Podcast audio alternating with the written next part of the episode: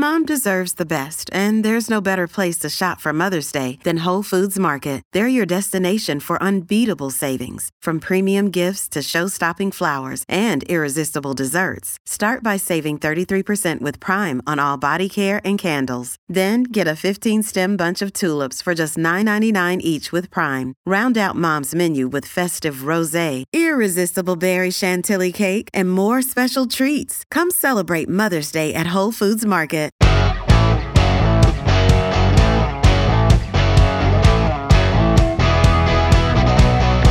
Up on today's show, the World Cup, of course, underway in Qatar. If anything, we've learned for sure that FIFA cares more about money. Also, going to chat with Chief Tony Alexis of the Alexis Nakota Sioux Nation in our province, one of dozens of First Nations leaders who came together in opposition to the proposed Sovereignty Act. And we know what's going on with Twitter, all kinds of issues.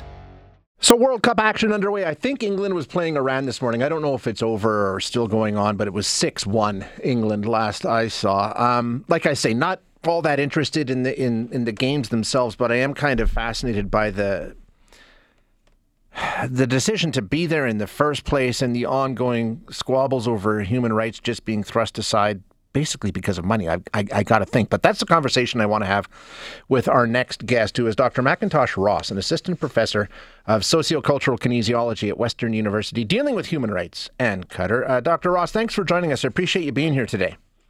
Oh, thanks for having me. Let's just start with sort of the overarching, the big picture here. Um, is there any morality, any ethics, any integrity left with FIFA? It's pretty hard to find it at this point. Clearly, it's all about the money, right? Oh yeah, no, it, it was it was gone a long time ago. Um, they make kind of hollow statements about human rights uh, standards and things like that, especially when they were they were trying to set up the uh, 2026 event for America and Canada and Mexico. Um, but you know, it's all just on paper. They, they, at the end of the day, they'll do whatever, make sure the money keeps flowing in. Well, exactly. I mean, push comes to shove. First of all, why would you go to a place like this in the first place? And then I was just running down the list of things that that Qatar did in terms of building facilities and building hotels and building cities for goodness sake. So obviously they just showed up with the money and okay, we'll turn a blind eye. Yeah, it didn't make much practical sense. Um, you know, but at the same time, neither did, did Rio de Janeiro. They they had to plow down people's houses to make. Uh, well, they wouldn't call them houses. They would say they were shanties on yeah. public property, but uh, they had to plow them down and throw them out on the street in order to make their stadiums. Uh, so it's not the first time FIFA's uh, just just taken the money and said we'll figure it out later. Um, it, it, I think that the attention really needs to be put on FIFA yeah. Um, because they're the ones who are driving this. They're the ones who keep on making mistake after mistake and not taking into consideration anything but money. I think, you know, we're all focused on some of the issues around Qatar, but like you say, you go back to Rio. I mean, even the fact that it was in Russia last time, there, there's a track record with FIFA sort of ignoring all kinds of outrageous human rights problems and all these sorts of things, right? Yeah, and Infantino's speech the other day was just absurd, uh, basically saying, look, everybody commits human rights. Uh, the Europeans committed human rights for 3,000 years. Uh, human rights uh, violation, sorry. Mm. Um, so, so we can't criticize anybody. Um, and, and yeah, it's important to have that context and realize that we are not perfect and we've made some sure. horrific mistakes. But at the same time, basically what he's asking us to do is never critique human rights again moving forward. I think he said for 3,000 more years. Like, what are you talking about? That's the most idiotic thing I've ever heard somebody say into a microphone on live television. Yeah, I mean that that whole that entire news conference was really quite it was crazy. It was absolutely crazy. Um, when we take a look at some of the specific instances, and and you know, like you say, FIFA FIFA is the one driving the bus here. There's no question because a number of associations, specifically European ones, wanted to wear the One Love armband starting today, right, to protest, um, you know, LGBTQ issues in Qatar, and FIFA told them you'll automatically be penalized before the match even starts, right? Yeah, there's two things that concern me about uh, that are concerning me about that. It's one, obviously, FIFA stepping in and saying, no, you, you can't express yourself that way on the football field. Um, but also the fact how quickly these rich footballers folded. Uh, it really shows mm-hmm. how performative this protest was. Uh, you know, they they weren't committed to it. They're not willing to suffer any personal strife over over this and over other people's rights. They just they want to make sure they can still play football first and foremost. Uh, everybody else is going to have to line up and wait. Do you think they were in a position where they could have affected change? I mean, the games are what people are there ultimately for. Yeah. If they took a stand, could they have actually made some progress? Of course. What, what's FIFA going to do if, if all the European nations and, and other nations in solidarity go on the field with their armbands on? They're just going to pull everybody off the field and say we're not having the World Cup anymore? Of course they're not. Um, so it was a matter of sticking to your guns. Um, a friend of mine uh, I was just talking to said, you know, uh, FIFA FIFA bluffed and the, the players blinked, and that's it. It's over. Um, what about some of the other displays that we've seen? England players taking a knee, Iran refusing to sing the national anthem. Yeah. I mean, there are still some things happening, right? Yeah, the Iranian players in particular, um, that they did that to great. Uh, there's a real possibility of, of personal ramifications yes. for them um, by doing that and standing in solidarity with the, the people um, protesting in the streets every day in Iran. Um, so that was really powerful. Um, the the taking a knee. Uh, I hope other teams take a knee. I hope other teams do something. Um, but at the end of the day, they're all still going. They're all still playing. Uh, if we're going to break down this mess that is FIFA in the 21st century, you can't you can't give them your labor. You can't give them anything. We're talking about FIFA right now, but we know in our country we've had our own issues with Hockey Canada, and we know the IOC is another absolute mess. When we get into situations where we're talking about elite and we're talking about big money, is there a way of fixing this? I mean, it, we've got some glaring examples of, hey, we'll put up with just about anything in the name of money. Yeah, I, I think as long as we're tied into this global system of elite sports, uh, that really puts an emphasis on holding these gigantic spectacles that can't possibly be held anymore, I don't think, without violating human rights uh, to get it done. We're always going to be in this conundrum, and and I don't see why countries can't start breaking ties with the IOC, breaking ties with FIFA. Go do something else.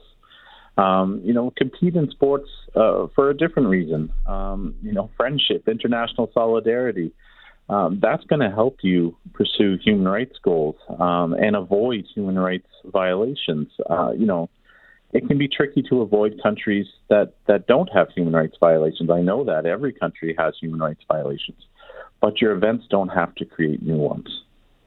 Fair enough.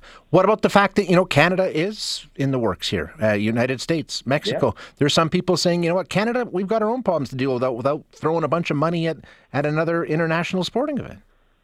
Yeah, it's frustrating. Like uh, just just here in, in London, Ontario, just up the road at the Six Nations of the Grand Reservation, there's people who don't have clean drinking water, and they're right between London and Toronto, Ontario. And the federal government's throwing over four million dollars at FIFA uh, and the World Cup. Uh, that doesn't make much sense to me. It feels like we've lost lost focus on our priorities. It shows how hollow the government's promises to the indigenous population are, uh, and and it really doesn't set a good precedent moving forward. Could you pick a country? Is there a country on earth? I mean, you make a good point there, Dr. Ross. Could you go to a country and everybody would say, oh, this is good. They deserve this? I mean, everybody's got something, right? Yep, they do. Um, absolutely. Everybody's got something that they're they're trying to sort out. Um, and and some places are far worse sure, uh, yes. than others. Um, you know, somebody just died in a internment camp in the UK uh, for for migrants. So um, it, it's everywhere. There's going to be issues everywhere, but I think it's important that we don't go to places where a lot of infrastructure has to be built. For example, like you're not going to build a soccer stadium in the jungle like in Rio and then never use it again. Yeah, um, that made no sense. Um, you're not going to require basically whole cities to be built in Qatar. Um, that's going to lead to problems. Um, these are foreseeable problems that are going to come up. Um, it would be like in in Canada uh, if you know we we wanted to host it and you know have indigenous um, indigenous rights be at the at the forefront of it at the center. There's going to be protests because we don't respect indigenous rights. Um, so so it's going to come up time and time again. I don't think it means that we should never have international sport or elite sport, but I do think it means we have to reassess how we approach these things it can't be primarily just to generate a ton of money. That that's not why we got into this in the first place. And some of the reasons we got into this in the first place were problematic from the start, but mm-hmm. we don't have to keep going that way. We've organized sport this way by and large for 100 years. Surely we can come up with something better. Yeah, you would think. You would think. Dr. Ross, thank you so much for your time. I appreciate you being here today. Thank you. That is Dr. McIntosh Ross, who is an assistant professor in sociocultural kinesiology at Western University. And you know, he's that the bottom line is every country is you're going to be able to find some issue. There's no doubt about it. We, you know, he mentioned drinking water here and uh, the migrant internment camp in the UK. Every country has something. We all fail when it comes to um, human rights, but you, you take a look at what's going on in Qatar right now, and I mean, you want to talk about violations of, of human rights homosexuality is illegal in Qatar. It's immoral under Sharia law. So uh, you can be punished by fines, prison, and even death by stoning. You know, so that's the country that we decided to award the World Cup to. This episode is brought to you by Shopify. Forget the frustration of picking commerce platforms when you switch your business to Shopify, the global commerce platform that supercharges your selling wherever you sell. With Shopify, you'll harness the same intuitive features, trusted apps, and powerful analytics used by the world's leading brands. Sign up today for your $1 per month trial period at shopify.com slash tech, all lowercase. That's shopify.com slash tech.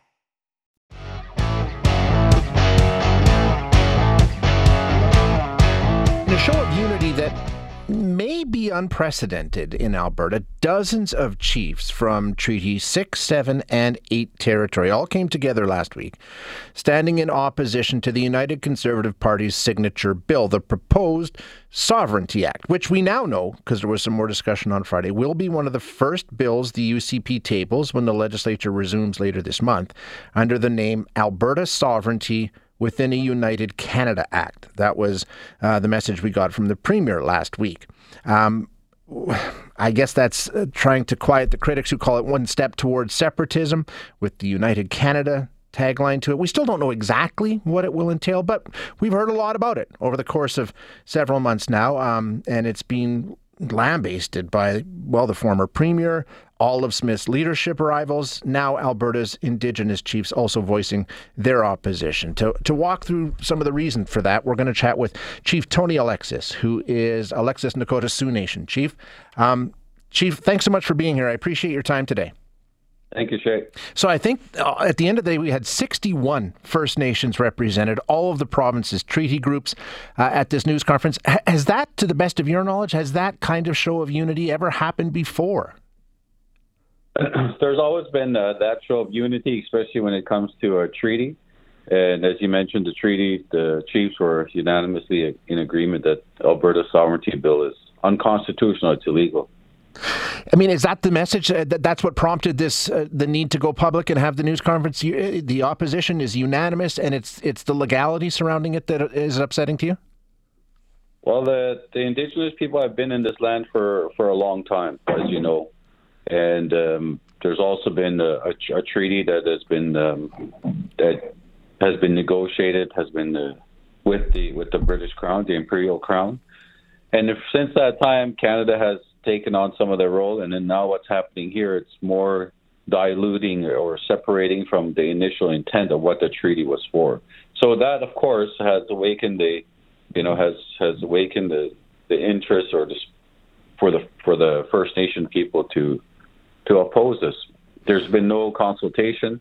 We want to make sure that that's clear, and then and then as of Friday now, the government wants to consult. So after all mm-hmm. of this has happened, they weren't even thinking about speaking to the First Nation people until Friday. Yeah, I want to get to that consultation piece in a second. First of all, though, we're not 100% sure what this new bill might entail exactly. I mean, we've got a pretty good idea. So I'm not saying you're you're going off half cocked here because clearly we know what, what what this is all about. What what how do you know like what do you fear it will do in terms of treaties, existing treaties, things that have already been negotiated? What areas of concern do you see specifically? Well, the what what we're afraid of, I mean, what what we are observing is right now the government of Alberta rarely, if not, speaks to the First Nation communities, and if they're if they're if there's nothing that's holding them to um, to be accountable, they would completely just walk away from us. Consultation. None. There was no outreach. There's been no discussion with any of the groups in Alberta about this situation prior to where we are today. Yeah, there's been no consultation. Absolutely none. And and it wasn't until the Chiefs, you know, had had a press release on a Friday, a late Friday day, that um, that the government wanted to respond to to the First Nation communities. Nations. And, and are you open to that? Because you're right. I mean, saying that she's instructed the ministers to, to begin consultations immediately, is that something you're open to? You know, right now, I think when when there's a, an elections happening, there's a lot of issues that are always on the table. I mean, there's a lot of you know we're a part of elections, they're a part of elections, and something like this would not would not be uh, would not even be welcome in our communities because it's too close to an election. It becomes a political football and this is something that they should defer, even the consultation, defer till there's a, a new government in place. Um, I, am wondering if you've had. Sorry, go ahead. Yeah, if there's a, when there's a new mandate, I think it's an opportunity to discuss uh, what the future looks like. But at this point, I, you know, you know, our our, our view is that uh, this should just be it stopped. One, we, we're not we're not in support of it whatsoever that the uh, government going into an election this just becomes a political football that's not useful. Um, the the Federation of Sovereign Indigenous Nations in Saskatchewan took similar action uh, recently when Scott Moe, the premier in Saskatchewan, brought forward a similar bill. Have you consulted with them? Is there is there a partnership forming there in terms of working together against these kinds of political moves, or has that not happened? No, that that work is underway. Like that's happening. So we're reaching out to them and, and they're sharing the information that they have. And we we recognize and inform. We don't have all the details yet, Shay, but we're, told that it's it's similar, but it's not the same. Right. So, Where does this go, Chief? I mean, we had the news conference and we had the expression of opposition uh, on Friday. Where does it go from here? Um, right now, I'll share with you, Shay, that I just spoke with some spoke with elders today, mm-hmm and uh, they're they're totally afraid. And to to hear them uh, step up and to speak in that way, you know, an elder in our community is like a a PhD doctor at the University of Alberta, someone with a PhD doctorate. Mm-hmm. So when elders speak up in that way and they're totally afraid, it's something that we have to pay attention to. I've also had an opportunity to speak to some of the Albertans throughout the weekend, and they're saying something different from from their government. So there's there's much work to do here, and where we're going to go is that you know we need to find out what what this sovereignty bill is, this act, and then uh, you know for us, we we don't want to see it. Um, I, I want to ask you about another thing that happened on Friday, and I, I, don't know why this even came up, to be honest with you. But as you know, Danielle Smith has spoken often about her Cherokee heritage. Uh, that question was asked. I'll, I'll, just play what happened at the news conference, and then I'll ask you a question. For years, Danielle Smith has claimed that she has Indigenous heritage. Uh, the delegates, the chiefs in attendance, broke out in laughter at the mere mention of her talking about her Cherokee heritage. Um, what's your understanding of why? I- explain that to me. Jerry, the, it wasn't the Chiefs that were laughing. There was people in the gallery who were okay. Who fair enough. Good. And, and, they were laughing at that. And um, but you know this this um, issue with the Sovereignty Act was the important agenda item that we wanted to speak on. It was unfortunate that the media wanted to bring that out in that way when there's much more important things to. Fair enough. Uh, we we can leave it right there then. Uh, uh, Chief, thank you so much for being here. I really appreciate your time today. Thank you. Thank you, Shay. Bye. That is Chief Tony Alexis. He is chief of the Alexis Nakota Sioux Nation. And as I said, 61 First Nations took part in the news conference that happened on Friday in opposition to um, the proposed Sovereignty Act, which, as I said, we now know is being called the Alberta Sovereignty Within a United Canada Act.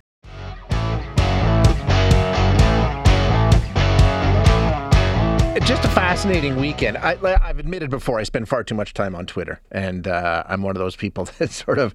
I think it's there's it's because of what I do by and large. It, it's it's a wonderful source for you know all kinds of news. There's no question about it. Plus, it's really become a big part of watching hockey too. I mean, there's a whole community that's sprung up around you know Leafs Twitter, Bruins Twitter, Oilers Twitter, Flames Twitter, doesn't matter. You got these interaction, you, you get to know people. It, it's it's a whole new component to a lot of the things that we do every day. So it's been fascinating to watch what's been going on uh, in the past, I don't know, two, three weeks. Now, the big development over the weekend, you might have heard it in the news, was Elon Musk allowing Donald Trump back on the platform. He did a poll, he did a Twitter poll, and Trump surprisingly narrowly won. Um, but uh, he did win. So Elon Musk says, "Okay, Donald Trump, you're back. You're you're allowed back." And the amazing thing is, Donald Trump said, um, "Nah, thanks, but no thanks." Truth Social has been very, very powerful, very, very strong and I'll be staying there. But I hear we're getting a big vote to also go back on Twitter. Yeah, he says, yeah, I'm not really interested in going back on Twitter. I'm fine with my Truth Social platform. Which okay, um, and then Elon Musk sent out some really bizarre stuff last night about that. But I mean, it, it's sort of it's fascinating to watch. I don't know what'll happen. Here's where we are. As you know, Musk has fired half of Twitter's staff. Then he issued an ultimatum to those that were left prepare for what he called hardcore working conditions, or it's time for you to go too. A lot of them did, a lot of them left. Um, so he shut the doors down for the weekend and said they'd get started back at it again today or tomorrow, actually, I think. Um, and all kinds of things have just been happening uh, constantly around this platform, which is used by millions and millions and millions of people around the world. So, where do we go from here? That's the big question. We're going to have a conversation now with Philip Mai, who is a senior researcher and co director of the social media lab at Toronto Metropolitan University. Philip, thanks for joining us. Appreciate your time today. No problem. Thanks for having me, Shay. It's been so interesting to watch this and sort of, you know, try and anticipate where it might go. We, of course, had the uh, RIP Twitter hashtag going last Thursday. Still here. Do you think it stays? I mean, is there a chance that Twitter will go away after all of this?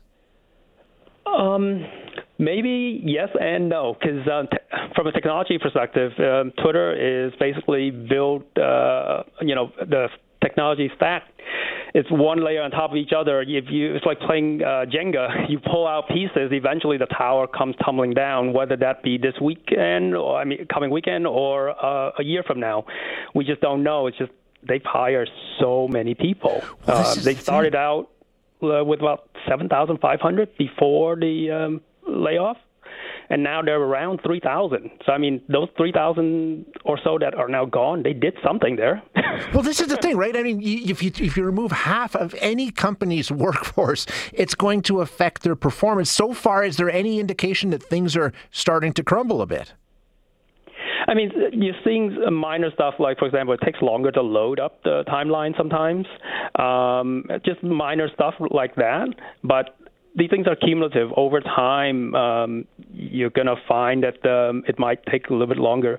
Remember the early days of Twitter when you often see the fail whale? um, image yeah. when things don't work, and sometimes it comes back a few minutes later, a few hours later, and sometimes a day later. And I think going forward, we're probably going to see more of that. It's going to be a bit like Yahoo, where basically it's still around, but it might not have the same force that it uh, have had in the past, simply because the other thing is that people are moving on. Um, we yeah. see that with uh, people moving on and looking for alternatives. Do you know? Is, is, there anybody out there that's moving into the space? I know some of the former Twitter employees had said, "Hey, what about if we just go out and build Twitter without all the things we don't like about Twitter?" The people who have the experience and sort of built that platform eh, is, I mean, it's not going to happen overnight, obviously. But do you know is that kind of work already happening? Well, supposedly Jack is working on something, and he'll be announcing it uh, sooner than later. So we're waiting to see what he's been working on. Um, so that's one possibility. But uh, like this, for example, there's an app um, coming out of uh, India that's trying to go international called Koo. They've been bombarding people um, who are tweeting things like, you know, delete tweets and stuff like that every time you uh, mention something about that or or uh, uh, they will uh, use their bot to join the conversation. Says, "Hey, give our app a try." And then, of course, there's Mastodon. Um, that's yes. also making a big splash, um, and some people are starting to move over to that. But like I said, right now that's a trickle.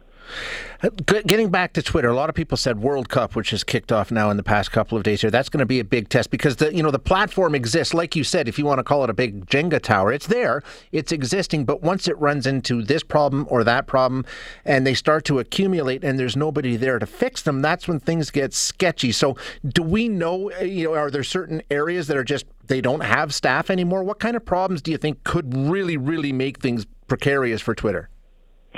Well, um, like I said, because of big events that are coming up and elections and so on, um, it could be, get to a point where the load on the system is so much that it come crashing down. But the problem is that to get it back up and running, you need a team of people, and some of those people to uh, you know get it back up and running are not there anymore. Um, so it might take a little bit longer for them to get things up and running when things break down. Mm-hmm. Um, so that's uh, one area. And the other thing is they basically uh, revamp how they've decided to do moderation going forward. So a lot of actors are basically are right now just testing and seeing what are the new boundaries um, because certain things were um, you know taken off because they have system in place to adjudicate that and make those decisions. But right now, the only person making that kind of decision is basically Elon. Um, right. He's the final stop. Um, so you're going to see a lot more bad actors trying to test out the boundaries. What are the new rules? What are the new play? You know, in this playground. Yeah, exactly. And I mean, in terms of the new rules, aside from the technology side of it, you've also got the fact that it's a platform that needs revenue. It needs to make money, and the list of big, big advertisers who have said, you know what, we're out, continues to grow day by day by day. I mean, eventually it runs out of money, doesn't it? Eventually, it will run out of money, but like I said, advertisers are fickle. There, a lot of them are um, taking a breather right now, but I think they're waiting also to see how the dust settle. Yeah. Because if he goes through with his plan to basically eventually turn this over to a more professional manager to do the day to day, the person might be able to turn the ship around, or if he's going to be one of those uh, bosses that uh, you know lord over the new CEO and he or she might resign within 30 days after taking the job, then we're in for another round of chaos. Which, uh, like I say, it's been interesting to watch. I don't know ultimately where it ends up, but. Mm-hmm. Um, are are you migrating? Are you checking out other platforms? What, what's your, where? How do you feel about things right now? I'm also taking a, a um, wait and see attitude simply because there's really nothing out there right now that can really replace what Twitter have been able to deliver to the user. Yeah. It's excellent, for example, for um, uh, during emergencies. I mean, when there are fires in Canada, um, in the north, and, and uh, in BC and, and Alberta and stuff like that, that's where emergency services you know, uh, they bypass the media and go directly to uh, their followers um, that's probably the fastest way to get information out right now. So th- they provide that service that I don't think anybody can replace. I mean, you can go into like a WhatsApp group, but then only the people in your WhatsApp group yeah. Uh, will know whatever it is that you're sending out. And if one of those people want to share it with a different WhatsApp groups, but that takes a long time for information to spread. Twitter, on the other hand, can get that out, and through serendipity, you don't have to follow me. But if I use a hashtag and you happen to look at that hashtag, you're going to be able to find yeah, that. It'll come up. Yeah, you'll you'll run into it. No question about it. Mm-hmm. Uh, let me just before I let you go. What about Mastodon? Does it have that? I mean, I, I understand you have to build sort of groups. I mean, how does that work? How far is its reach? Right now, uh, they just announced that they now have about 2 million active users. But just in context, Twitter has about 400 and something million. Um, so it's not even a grain of sand on a beach right at this point. Um, but it is gaining some traction. But there are some issues with Mastodon. Um, basically, what you're doing is you're trading in big Elon for a lot of little Elons. Each of the Mastodon instances or server is run by a volunteer. Like if I decided to um, turn one of my server into a Mastodon server, I can do that tonight, and then invite randos to just join my server. But if I don't like what they're saying, I can shut them off. You just boot them off. So it's like a moderator exactly. almost. Well, I would become the moderator because I'm the owner of that instant, and I get to decide um, what's a-okay on my server, and if you don't like it, you can move yourself to another server. But here's the thing that a lot of people don't know. If before you move yourself to another server, but the home server that you happen to be on decided to suspend you, guess what? You can't move. That's the thing that a lot of people don't know about Mastodon. You cannot move if the um, the administrator of the home server that you're on decide to suspend you for whatever reason. So now, if you want to move, you would have to physically go to another server who will take you, reset up your account all over again, find all of your followers because you can't export all of your followers. Because if you were not suspended, then you can of course just set up a new um, Right, account yeah. on a different server, and then ping back to the old server and says, "Hey, I'm over here now. Transfer all my data, all my followers, and all the people I follow over." But guess what? That doesn't happen if the home server have suspended you. So, So we're your data after 30 days gets erased. so somebody, I mean, all kinds of different people basically have total control over other people's Mastodon Mastodon profiles, and- and they control them. Right. So, man, there is a built-in mechanism to uh, police the system in the sense that, for example, all the Mastodon server can choose to interconnect with each other. So this way, if I'm on one server, I can connect with somebody else who is on a different server. But if one of the server administrators uh, don't um, you know, allow content that are objectionable to other admins, those other admins can basically put that server on a blacklist and says, "Hi, I'm not going to federate with you. I'm not going to connect with you." So basically, as far as I'm concerned, you don't exist. You don't exist. So yeah. guess what? Uh, Right. So um, there is a built-in mechanism, but that takes time for a for bad actors to build up enough bad action for other people in the network to say, uh, "Yeah, I don't want your neo-Nazi stuff on polluting my server. Right. So guess what? I'm going to block you." But that takes time. But there is a built-in mechanism for in the system to weed out bad actors on Mastodon. But again, it takes time. It takes time, And yeah. also to you know to propagate because basically they they create whitelists and blacklists of you know Mastodon servers that are um, there for child porn, they're there for terrorism or whatever else, right? So when enough other administrators says, uh, yeah, I don't want that stuff to infest my server, they can choose to block those servers, right? And they just end so up there's a built-in mechanism, but like I said, it's a lot of people don't realize that uh, the server could be sitting on somebody's um, uh, bedroom. That person get hit by a bus. There goes your Mastodon account. unbelievable. Philip, I'm out of time, but I appreciate you being here. Thank you so much. Have a good one. You Bye-bye. too. Uh, okay, so Mastodon sounds like it's got its issues too. Thanks for listening today. To hear any of our other interviews, you can find them wherever you find your favorite podcasts. And if you like what you hear, don't forget to rate and review us.